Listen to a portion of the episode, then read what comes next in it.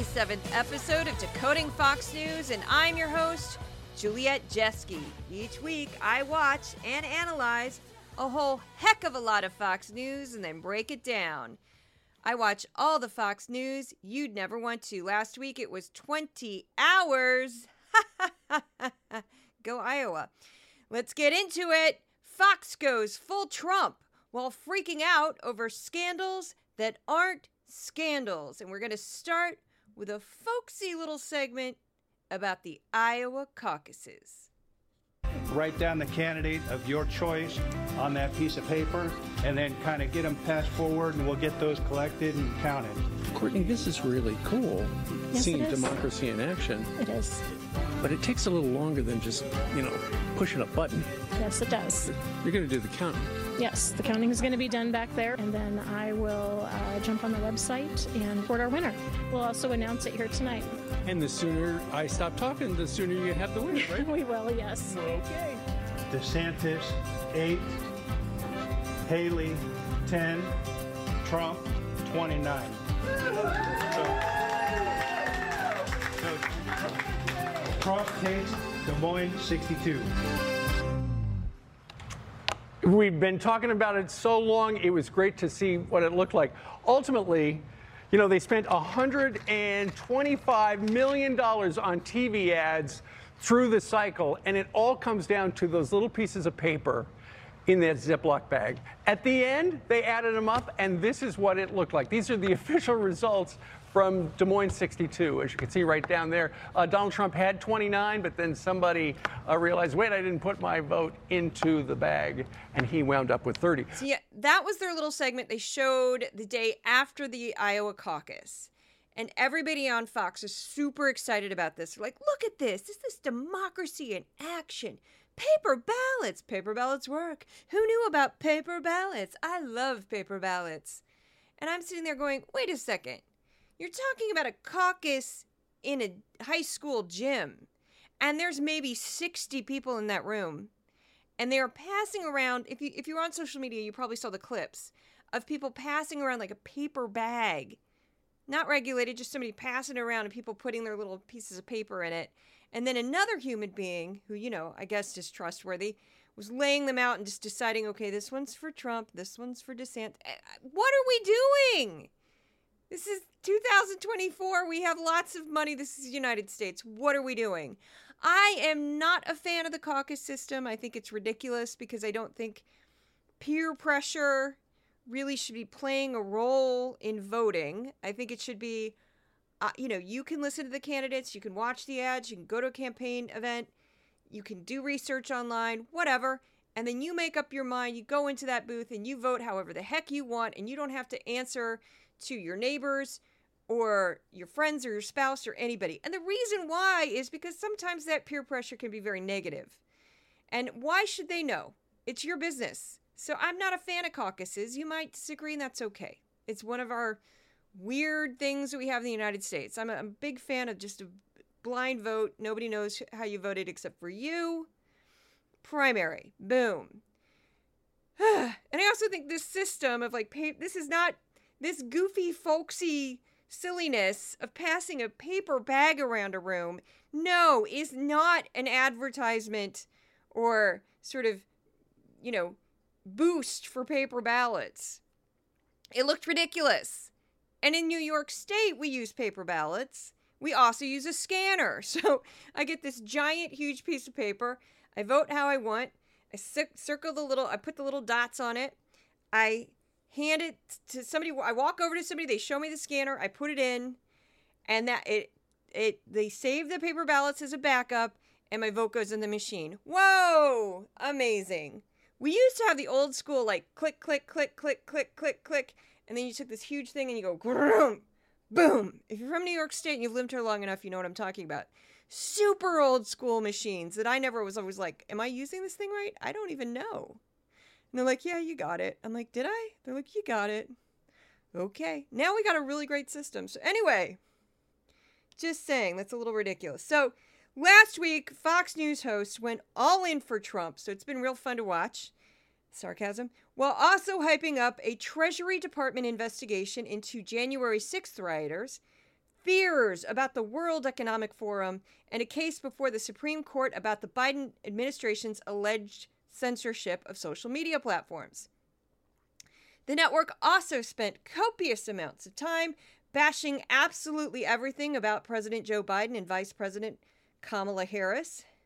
The network promoted a poll that showed a 33% approval rate for the president while making outrageous claims that the former First Lady Michelle Obama would challenge Biden in some way. Sure. And I'm sorry, just get, they just get so ridiculous. And as soon as Trump was declared the winner of the Iowa caucus, both Nikki Haley and Governor Ron DeSantis were diminished as possible rivals to the former president. The network instantly transformed into an unofficial wing of the Trump campaign. it's going to be a long 11 months. the network continues to mostly ignore the Israel Hamas war, while PBS NewsHour dedicated 11% of its airtime to the conflict. The shows I covered on Fox News spent exactly two tenths of a percent on the war. That's two tenths of a percent. It was one and a half minutes again. While the network was promoting Trump, it ignored various updates in the war in Ukraine, a growing humanitarian crisis in Afghanistan, and a severe drought in Panama, which could affect the global supply chain. Shows I covered on Fox last week Fox and Friends, with additional hours on Monday and Thursday. The Five, Jesse Watters Primetime, and the 2024 election night coverage from Iowa. Now, I talked about this in the podcast I did about the Iowa coverage, but it, this is going to be promoted until Election Day. They are so very proud of it. So, on the night of the Iowa caucus, Fox News proudly debuted its voter analysis survey, and they always called it by the full name. This is the Fox News Voter Analysis Survey. Fox News Voter Analysis Survey. And they have the full name across the top of this giant screen that acts kind of like a touch screen and it's colorful. It's got a map of Iowa. And I'm sure it's going to have a map of New Hampshire and all this other data on it. And like these these windows come out and these boxes of like this is how many voters like this and this is how many voters like that. And it's this is part of a collaboration uh, with the National Opinion Research Center at the University of Chicago for Fox News and the Associated Press. The network plans to use this tool for the entire election cycle. In each state, FNVA, again, Fox News voter analysis, is comprised of probability based interviews conducted online and by telephone with at least 2,000 registered voters. During segments on more than one program, Sandra Smith stood next to a giant touchscreen, which I just described, and would display various um, data from FNVA. It's so crazy, FNVA, to say that, about likely Republican caucus voters in Iowa.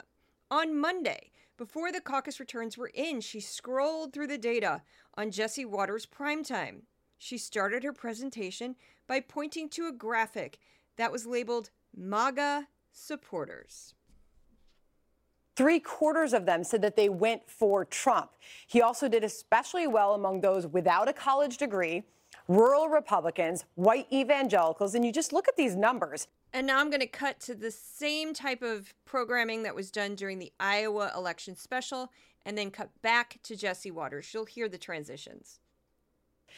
Former President Donald Trump has a commanding lead, according to our Fox News voter analysis, as the doors are closing in all of these Republican caucus meetings. He has this deep bond with GOP voters here in Iowa, and particularly rural Iowa voters. That the former president in Iowa tonight has really swept with all age groups. I mean, clearly strong with. Um, you know, rural voters, voters who have lower levels of education, but more than half of Iowa voters uh, Republican voters say nothing wrong with saw nothing wrong with his actions on that day. In the end, caucus goers did, however, say they want to see change.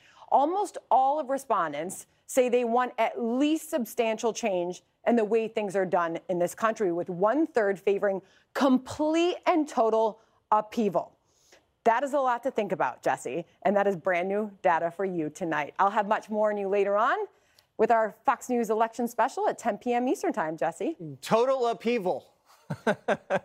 I guess we'll have to interpret what that means, but I'm going to go ahead and interpret these um, clues that we're getting from this super advanced Fox News voter analysis survey. This is what I think is going on here. So, people who live in rural areas, like the middle of nowhere, who do not have a college education, who may have a GED, who might have just gone to high school, it's all good, whatever, are Trump's biggest supporters and they want a total upheaval. Now, what are the chances that these same people have, I don't know, an arsenal in their basement? Probably high, probably high. This is a little alarming. It's a little alarming.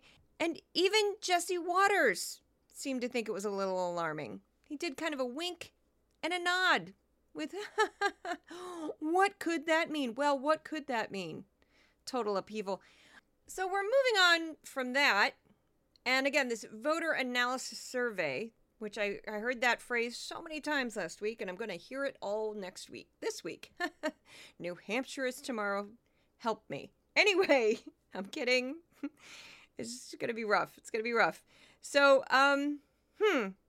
So I saw this in more than one show, but I I saved the best example of it in that multiple Fox News hosts kept referring to the voter analysis survey, which was incredibly specific to likely caucus voters in Iowa. Okay, that is very specific. Someone in New York City, San Francisco, Boston, Baltimore is probably going to vote very differently than a likely Republican caucus goer in Iowa. But the Fox News team didn't seem to realize this. They just kept citing this survey as if it was all voters. And here's a great example of this. This is Sandra Smith again. She was a guest host on The Five. This is the day after the caucus. And I have to set this up a little bit. So they were showing, it was kind of like this segment I just called Biden bashing because it started off like Biden, he's horrible. We hate Biden. We hate Biden. Oh, he's so bad. And then they show a clip from ABC News of Vice President Harris saying, and she says, um, We've beat him before and we'll beat him again. And she's talking about Trump. That's it. That's the whole clip. I didn't even include it in the audio because it was so quick and it's not from Fox. And then this is the response on the five. And it starts with Judge Jeanine, moves in Sandra Smith. Where did she get that confidence, Sandra? He's at 33. I think she's less. Well, and insulting the MAGA movement, considering six in 10 caucus goers considered themselves in our Fox News voter analysis uh, supporters of the Make America Great Again movement. 74 back Trump, uh, 74% back Trump. Um, it's bold. Uh, where does she get the confidence? I don't. I don't know. Makes it up, maybe. I don't know. Um, it's an interesting strategy. It's if you don't have the if you don't have the policy issues to tout. This mm-hmm. is the this is the route you take, and I think that's fair to say. A lot of what we're going to see heading into November. Yeah. So that one's kind of subtle, but I was a big speech and debate nerd in high school. And why am I telling you this? Because one of the things I was sort of trained to do, and I kind of learned trial and error, is you have to spot a logical fallacy. And she just dropped a huge one. So Kamala Harris is talking about the country as a whole. And she says, you know, we beat him once, we'll beat him again. I'm confident. I'm confident. And then Sandra Smith cites data from a specific population in Iowa who said they were likely to vote in a caucus and who also said they were Republican. Those people are going to vote for Biden anyway.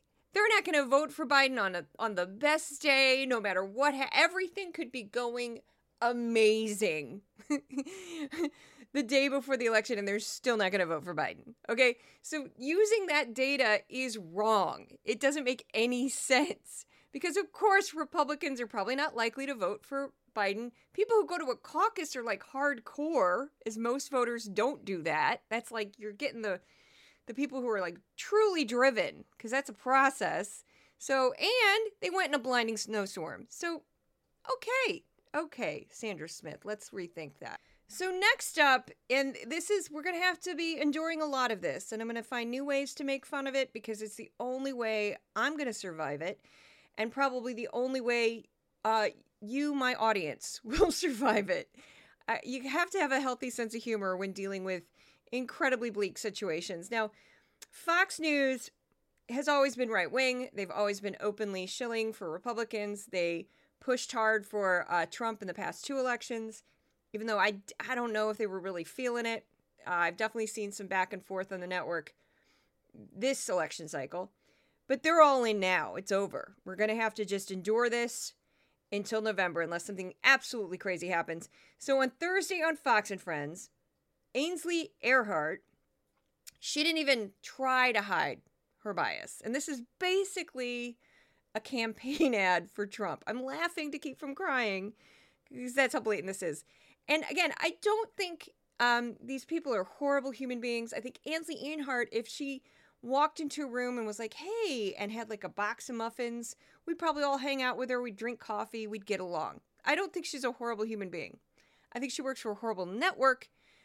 And I think she means well, but boy, this is, whew, this is rough.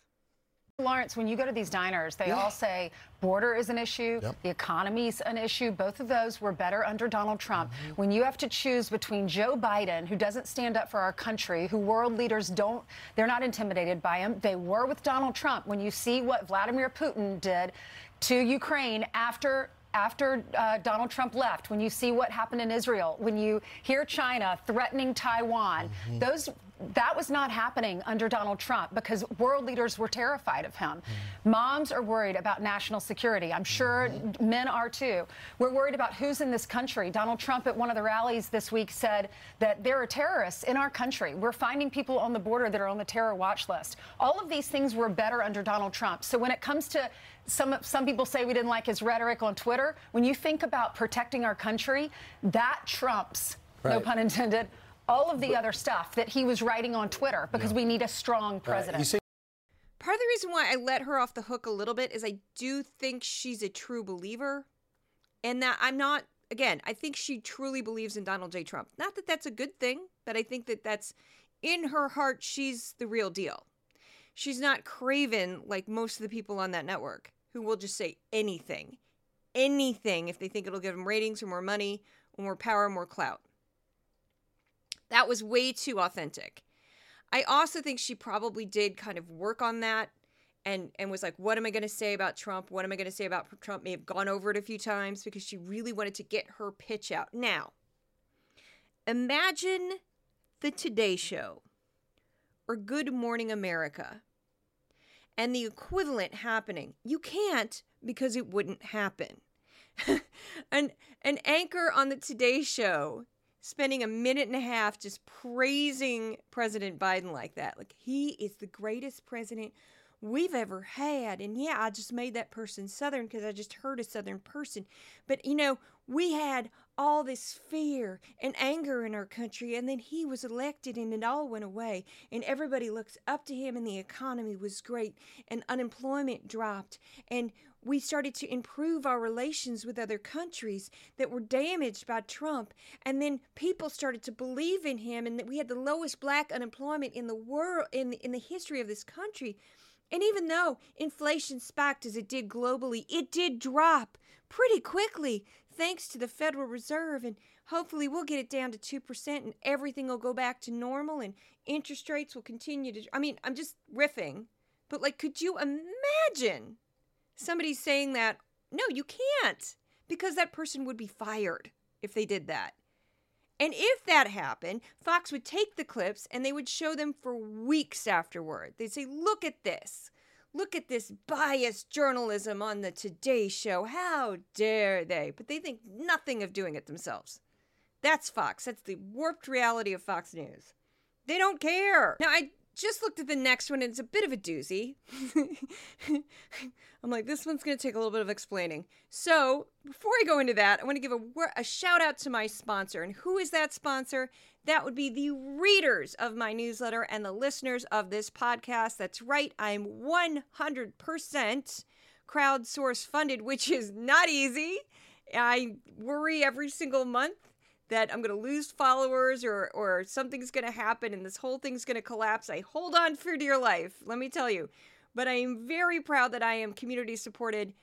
And how do you become a sponsor? You can go to Substack for Decoding Fox News. You go to my Patreon for Decoding Fox News. And paid supporters and paid subscribers get exclusive content. It varies. Um, and if you can't become a financial supporter of this project, you can share the podcast, share the newsletters, tell your friends. That also helps tremendously. I also want to give a quick shout out to people who bought stuff from my Amazon wish list. Thank you so much. The first I just used first names for privacy reasons. The first one is from a woman who's got a really cool last name. Um, probably looks Eastern European or German. Uh, her first name is Doreen, and she bought um, some cat food for the cats. We have David and Kathy, first names only, bought some snacks. We also got some cat treats and coffee from Brett. And we also got cat food from Elisumo. I hope I'm saying your name right. Elisumo. That's very, it sounds Espanol. I have one joke in Spanish, and I'm going to say it right now. Me llamo Julieta, no chuleta. No necesito Romeo.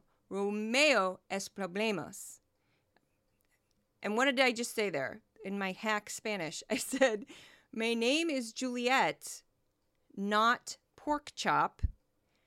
I don't need a Romeo. Romeos are problems. I picked all of that up working at a restaurant in New York City. And that's a whole other story, which I'm not going to waste your time on, but it's true. Uh, if you work in a restaurant in New York City, you will pick up Spanish. I don't care who you are. You will pick it up. Julieta. They'd say, Julieta, Julieta, mi Romeo, mi Romeo. And I'd say, no necesito Romeo. No necesito Romeo. Back. So there you go.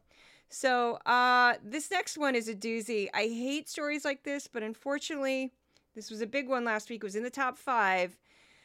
here we go. The World Economic Forum in Davos, Switzerland. It's tinfoil hat time. So the annual meeting of the World Economic Forum, WEF, was held in Davos, Switzerland last week, and nearly everyone in the right wing media universe freaked out about it. Conservatives and right wing extremists claim the WEF is some sort of Machiavellian secret society hell bent on the creation of a single global government that will crush capitalism and turn everyone into bug eating socialist worker drones who will make their overlords insanely powerful. Wish I was kidding. In reality, the WEF is a meeting of some of the wealthiest capitalists in the world who very much want to continue to make money and keep free market systems humming. This year, WEF attendees included 1,600 business leaders, 350 heads of state and government ministers, and hundreds of academics, civil society leaders, and entrepreneurs, according to reporting by Quartz.com.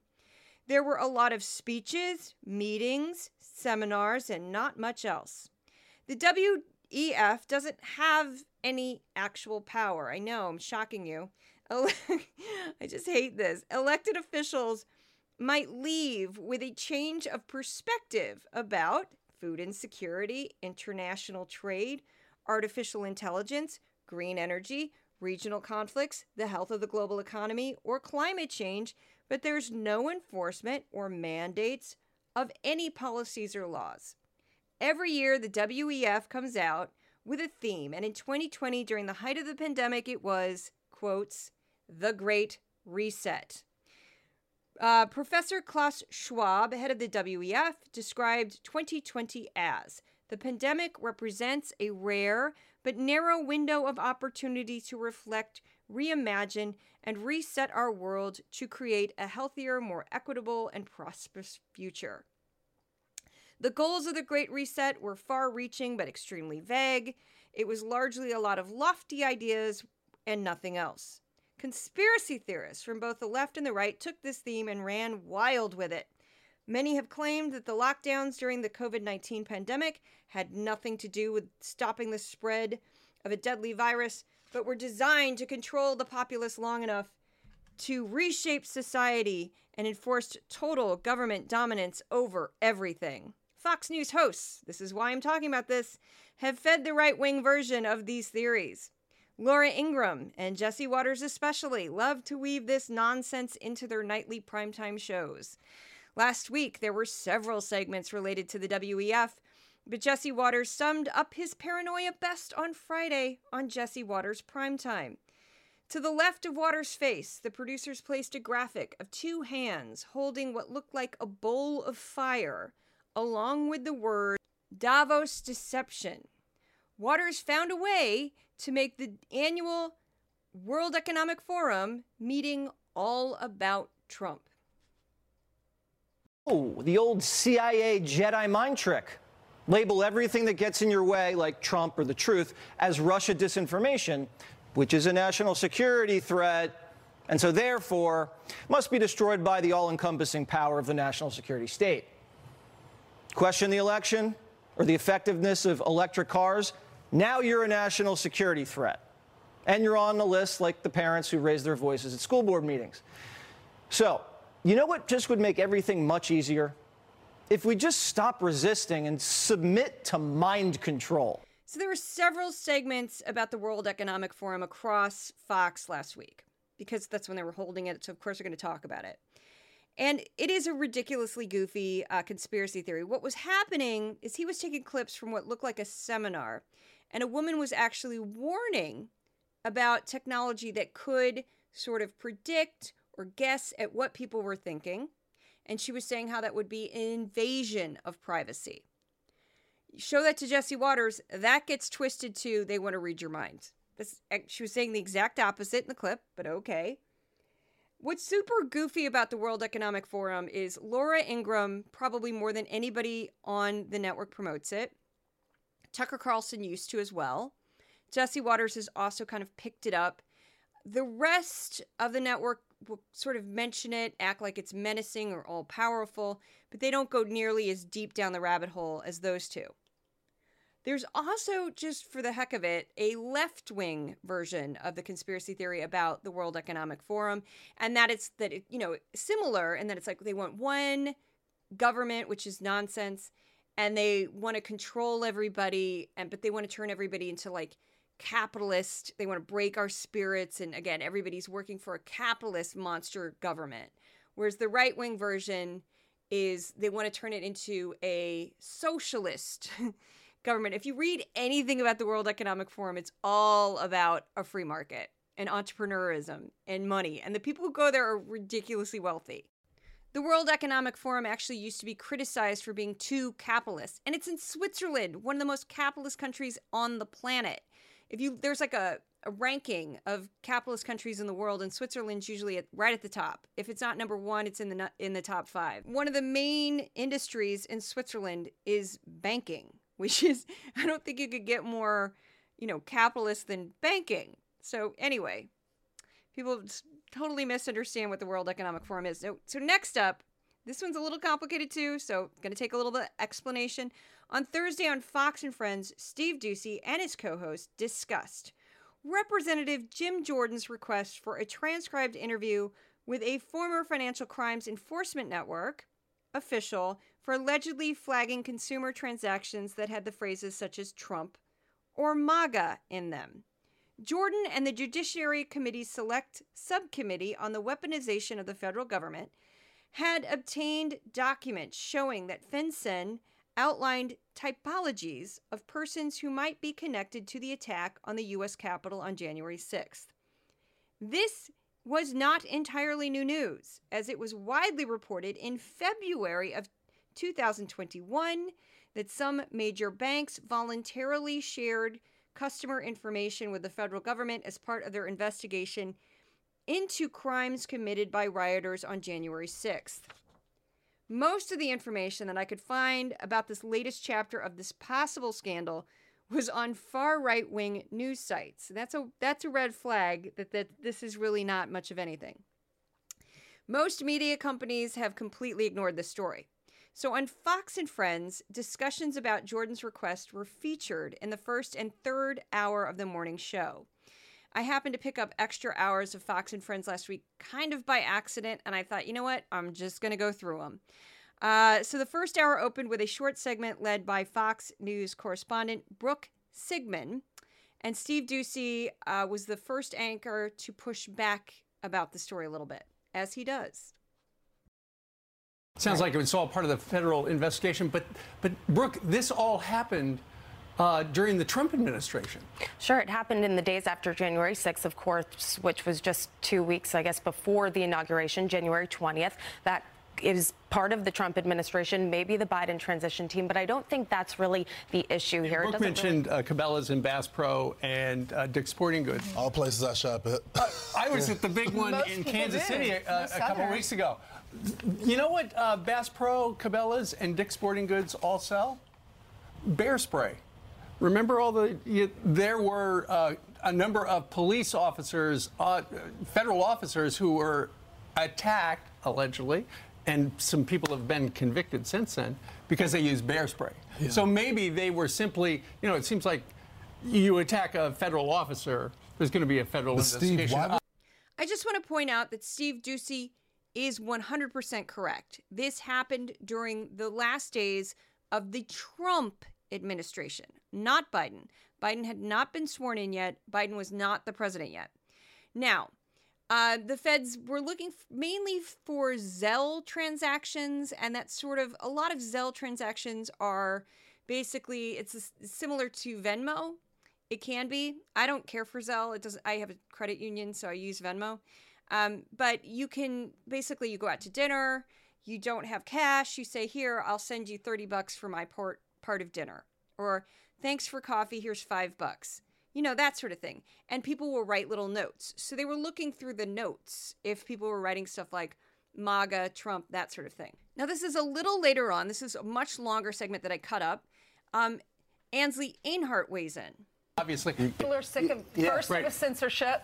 Now they're looking at your bank account to determine what you're buying at a sporting goods store. Well, that, as Brooke said, that was during the Trump administration. Yeah, so. but it wasn't Trump no, doing it. Was... it. was the Treasury Department uh, pushed forward by the investigation arm of the Treasury. It was separate from Trump. You, you didn't tell me Trump was looking You're at Trump? investigating no, no, January 6th. I, am just saying it was during the Trump years, part, part of the executive branch. But part of part of like what we're trying to find out is why the FBI was going after the, the then president.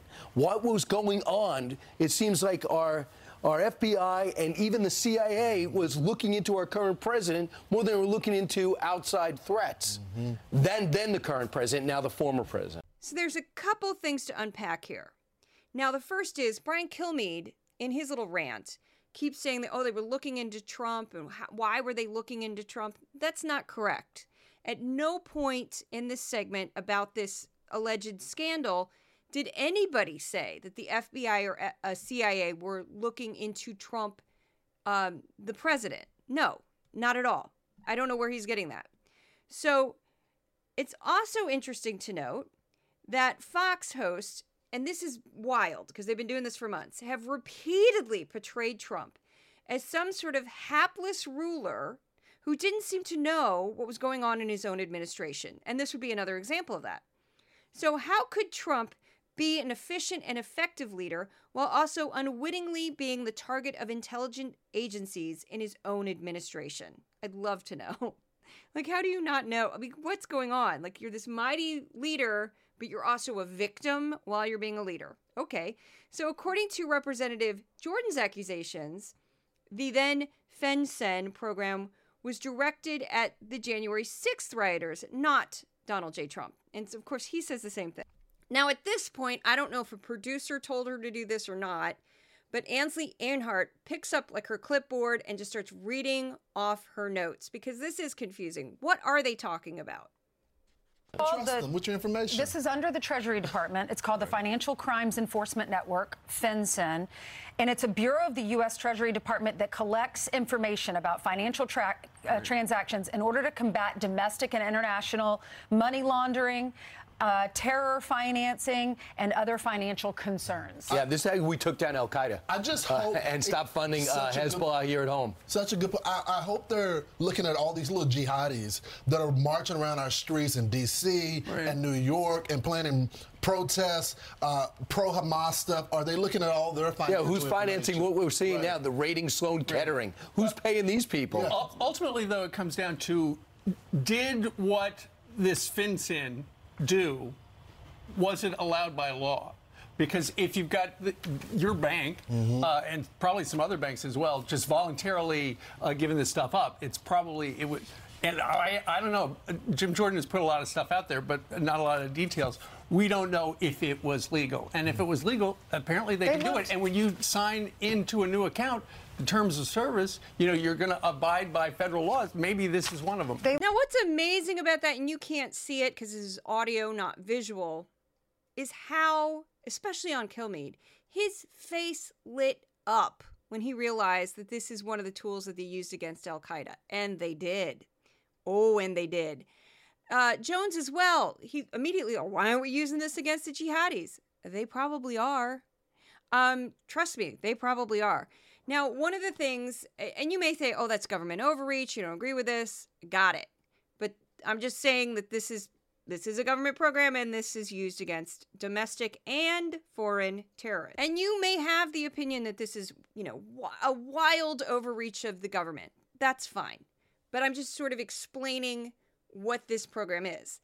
Um, I did look into his claims about Al Qaeda, and I found the mother lode of uh, primary sources, which is linked in the newsletter, which goes back to a presentation by the FBI explaining this at length. It was before it was called FinCEN, but it's basically part of the whole program. And they went into now, this was after the fact with the 9 11 terrorists, but they opened them up like a tin can. They knew where they had accounts outside of the US. They had all these accounts in the US. They knew specific transactions. They knew what they spent their money on. They knew where they were getting their money. It was, they knew how they walked into the bank because they usually didn't do it by themselves. Um, they didn't speak English well, so they would come into the bank in a group.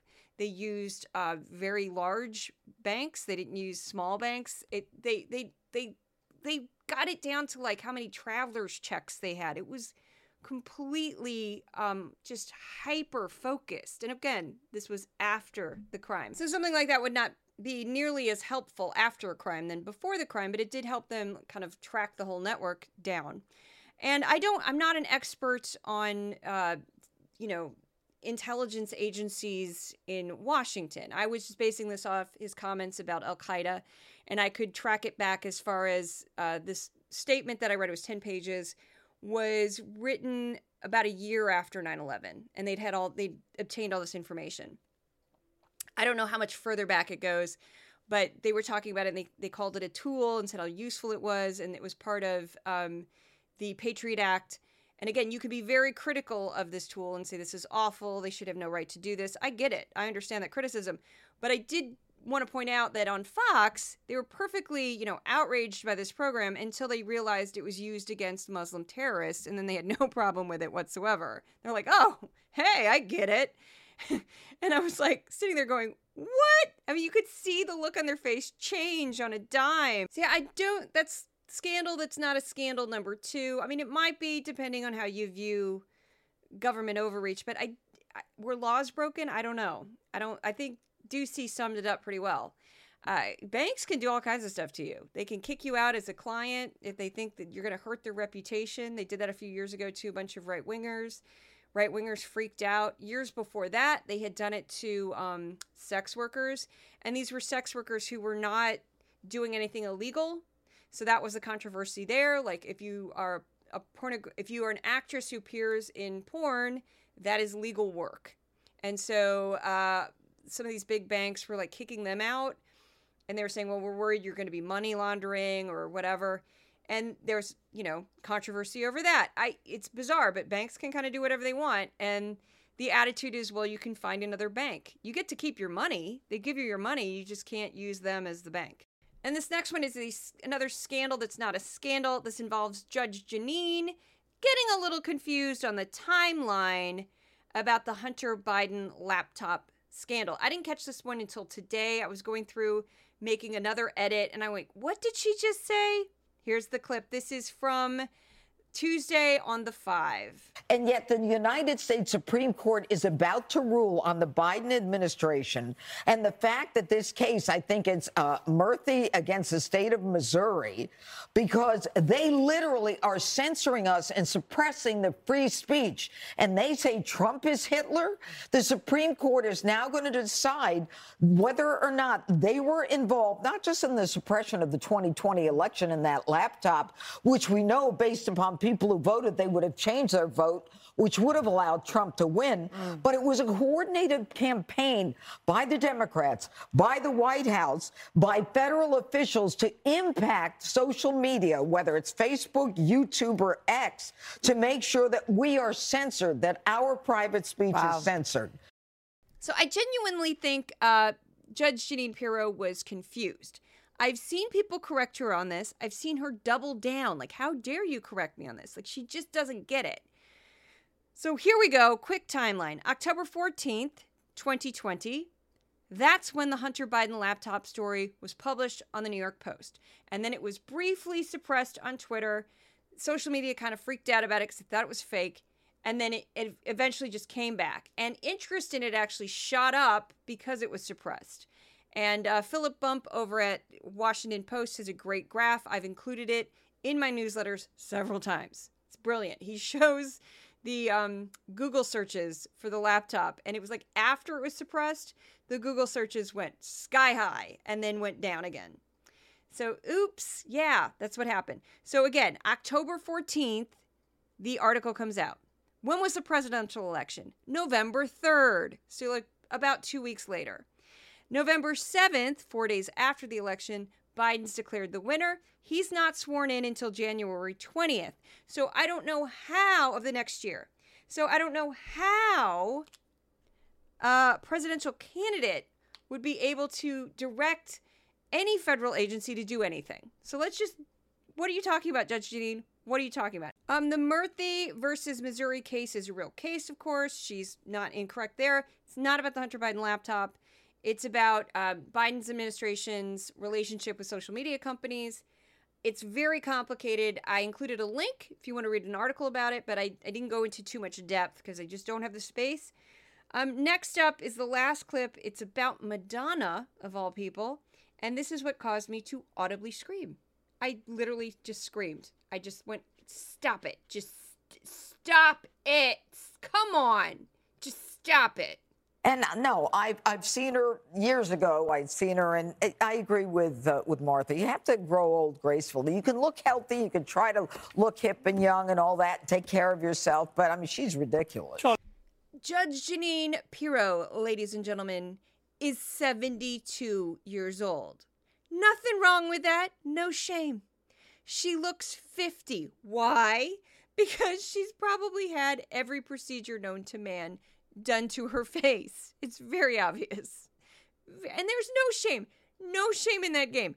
Her body, her face, her choice. She can do whatever she wants. I don't care. It's a free country. Go for it. But don't criticize Madonna for having too much plastic surgery when you look 22 years younger than you should. She does. It's crazy. I was like, stop it. Just stop it. And I'm sure her hair is naturally that dark at 72. Come on. like, come on. By the way, just want to say this very quickly. I have no idea what's going on with Judge Jeanine, but I used to work in film and television, and I saw A list actresses. I'm not going to name anybody specifically, and a lot of them have incredibly expensive, hand sewn, custom made wigs. They do this because when you start to get older and your hair is gray, when you're constantly dyeing it and styling it, it ruins your hair. So they just wear really expensive wigs. They're easier to style. They always look perfect. Boom. They're- and before I go, I'm going to do a quick Judge Jeanine.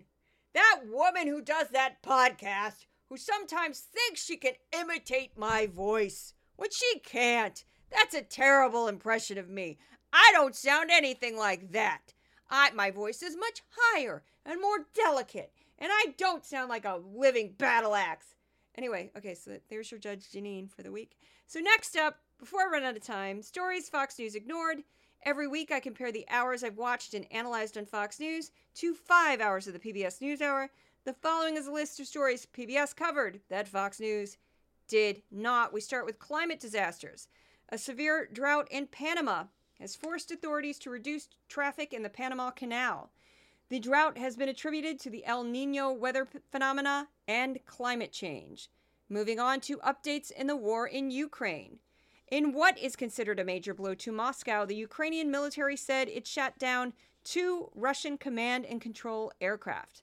The planes help orchestrate Russian troop movements on the ground.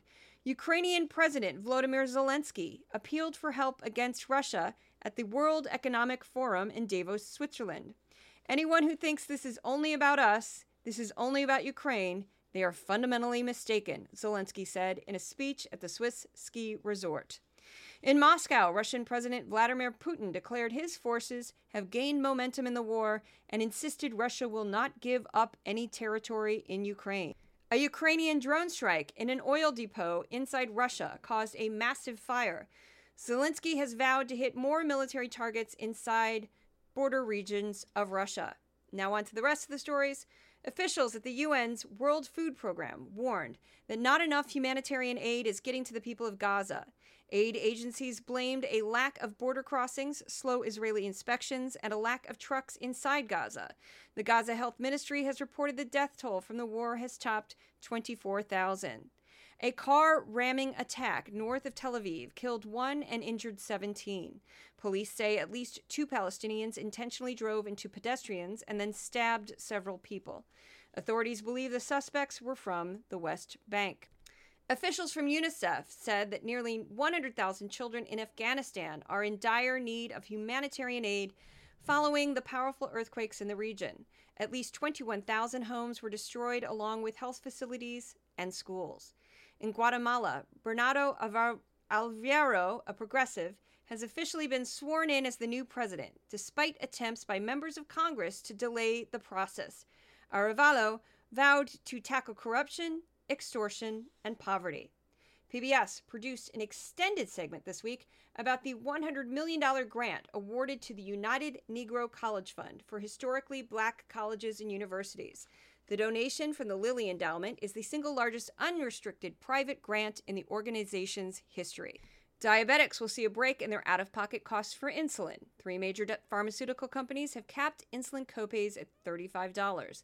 This is after the Biden administration's cap on the price of insulin for Medicare users at the same price. PBS produced another segment of a series on America's youth mental health crisis. Last week's segment focused on how a high school in Wisconsin is using peer support, school staff, and psychology researchers to help students with mental health challenges. The House Ways and Means Committee voted 40 to 30 on a bipartisan agreement to expand the child tax credit and restore some breaks for businesses. Lawmakers are hoping to pass it before tax filing season starts. The shooter at a Colorado Springs LGBTQ nightclub, Club Q, has pleaded guilty to federal hate crimes. Anderson Aldrich has already pleaded guilty to murder charges. Aldrich pleaded guilty in exchange for federal prosecutors dropping the possibility of the death penalty. A federal judge blocked JetBlue from buying Spirit Airlines. The judge said it would hurt competition and drive up prices. The airlines are appealing the ruling. Qatar brokered a deal that would allow a shipment of medication for residents of Gaza and Israeli hostages. The agreement included delivery of medication to Israeli hostages in exchange for humanitarian aid and medicine for Palestinians. According to China's National Bureau of Statistics, the country's population has declined two years in a row. Birth rates have declined and death rates hit a 50 year high. The Biden administration has proposed new regulations on banks that would limit overdraft fees. The proposed change by the Consumer Financial Protection Bureau would cap fees at $3, which would cost large banks billions of dollars in revenue. Last week, the Supreme Court heard arguments in a case between fishermen and the federal government that could severely weaken the regulatory power of federal agencies. The case involves a doctrine called Chevron deference. Activists and healthcare advocates have been pressing the government to enact a ban on menthol cigarettes ahead of an FDA deadline. Black community leaders staged a mock funeral outside the White House for the 45,000 Black lives lost due to tobacco related illnesses each year. Menthol cigarettes have been aggressively marketed to the black community for decades. The online home goods retailer Wayfair announced it would lay off 13% of its global workforce. The company has struggled since sales surged during the pandemic. The department store Macy's plans to close five stores and lay off 2,350 employees. The company plans to cut some of its management staff, add more automation to its supply chain, and outsource some positions. Japan became the fifth country to land an aircraft on the moon on Saturday. North Korea tested a nuclear underwater drone. The test was seen as a protest of joint military operations by South Korea, the United States, and Japan. PBS produced an extended segment about Ryan Corbett, an American who has been wrongfully detained for over 500 days in Afghanistan. Corbett worked in the country for over 12 years with NGOs and small businesses. He was arrested and detained during a visit back to the country. The State Department is working on negotiating his release. That's all the stories. There were a lot of them now. Moving on to by the numbers. So every week I compare the top five topics on Fox News to the top five topics on the PBS NewsHour. Let's start with Fox. Here we go. Number one, Republican presidential primary, 23%. Trump, 2024. So the Trump campaign, 9%. 8%, Biden bashing. So just ripping on Joe Biden, 7%. Border crisis, and 3% the World Economic Forum. PBS NewsHour, top five topics, same week. We start with Israel Hamas war, 11%. Trump 2024, 9%. Artist profile, 9%. That's a regular segment. Republican presidential primary, 8%. And finally, author profile. That's various authors talking about their books. I want to just talk about a difference between Fox. When they reported on Trump's campaign, they blatantly shilled and promoted the candidate. When PBS talked about the Trump campaign, of course, they did not do that. One of their long segments that took up like half of that 9% was actually a long piece about Governor Sununu's strange relationship with the president, where he's very actively saying he doesn't like Trump, but then says he would vote for Trump. So that was bizarre. That was like a 10 minute segment. I was just sitting back going, this is so weird. So I included that. And they talked about the possibility of another Trump presidency, things like that. It definitely wasn't shilling for Trump, whereas Fox openly did. So now we go on to words used on Fox News for the week ending January 21st, 2024. Number one, Trump at a staggering 714. Biden, 457. Iowa, 446. Haley, 242. DeSantis, 219. So just under her. Border, 186. Immigration, 83. Hunter, 55. Iran, 52. Israel, 50. Pointing out again, Hunter Biden had more mentions than Israel. Crime, 49. Inflation, 27. China, 24. Vivek, I always check his first name because his last name, the AI doesn't always pick up how it's pronounced and it gives all kinds of goofy things with Ramaswamy. Paper ballots, four, and AOC, one. She made the list again. She always does, almost always does. So that's the end of the podcast. Thank you so much for listening. If you'd like to become a paid subscriber to Decoding Fox News, you can find me at Substack for Decoding Fox News, Patreon for Decoding Fox News. I'm also on TikTok, Instagram, also same name, Threads, which I'm loving, uh, and YouTube and Facebook. Those are both by my name, Juliet Jeske. Juliet spelled like Romeo and Jeske spelled J E S K E. Thank you so much also from the podcast mascots Odin and Thor. We do have I do have an Amazon wish list that's mostly for them. It's cat food, cat treats. I think all the treats have been bought. Still some cat food left and some snacks for the human who feeds them. And that's about it. Thank you so much for listening. I have no idea if I'm doing one about New Hampshire or not. We'll see how it goes. I'll see you at the next podcast.